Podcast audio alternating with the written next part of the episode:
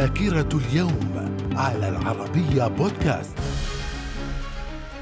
أهلا بكم إلى ذاكرة اليوم الثاني عشر من أبريل في العام 1663 الدولة العثمانية تعلن الحرب على الإمبراطورية الرومانية المقدسة وكان سبب الحرب هذه المرة هو بناء الألمان قلعة حصينة على الحدود مع الدولة العثمانية. في العام 1937 السير فرانك ويتل يختبر أول محرك نفاث وهو على الأرض والمصمم لتشغيل طائرة في مصنع بريتش تومسون هيوستن في مدينة رجبي في إنجلترا. في العام 1945 وفاة رئيس الولايات المتحدة فرانكلين روزفلت ونائبه هاري ترومان يتولى الرئاسة خلفا له ليصبح الرئيس الثالث والثلاثين.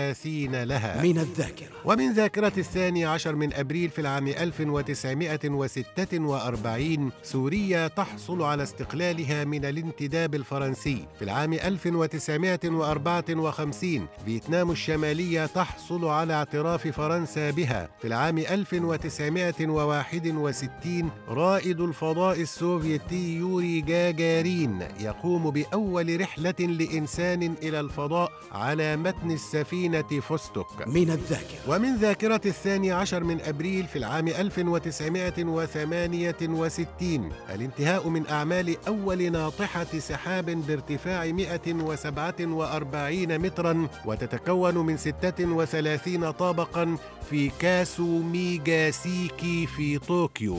وفي العام 1988 جامعة هارفارد تعلن عن نجاح علمائها في إنتاج سلالة جديدة من الفئران بعد استخدام الهندسة الوراثية لأول مرة. من الذاكرة. ومن ذاكرة الثاني عشر من أبريل في العام 1989 طائرة الخطوط الجوية البريطانية الكونكورد تفقد جزءا كبيرا من دفتها في رحلة بين كرايست تشيرش وسيدني. وفي العام 1992 افتتاح الفرع الأوروبي لمدينة الملاهي الأمريكية الشهيرة ديزني لاند في فرنسا وحملت اسم يورو ديزني. من الذاكرة. ومن مواليد اليوم الثاني عشر من أبريل في العام 1909 الممثلة المصرية زوزو شكيب.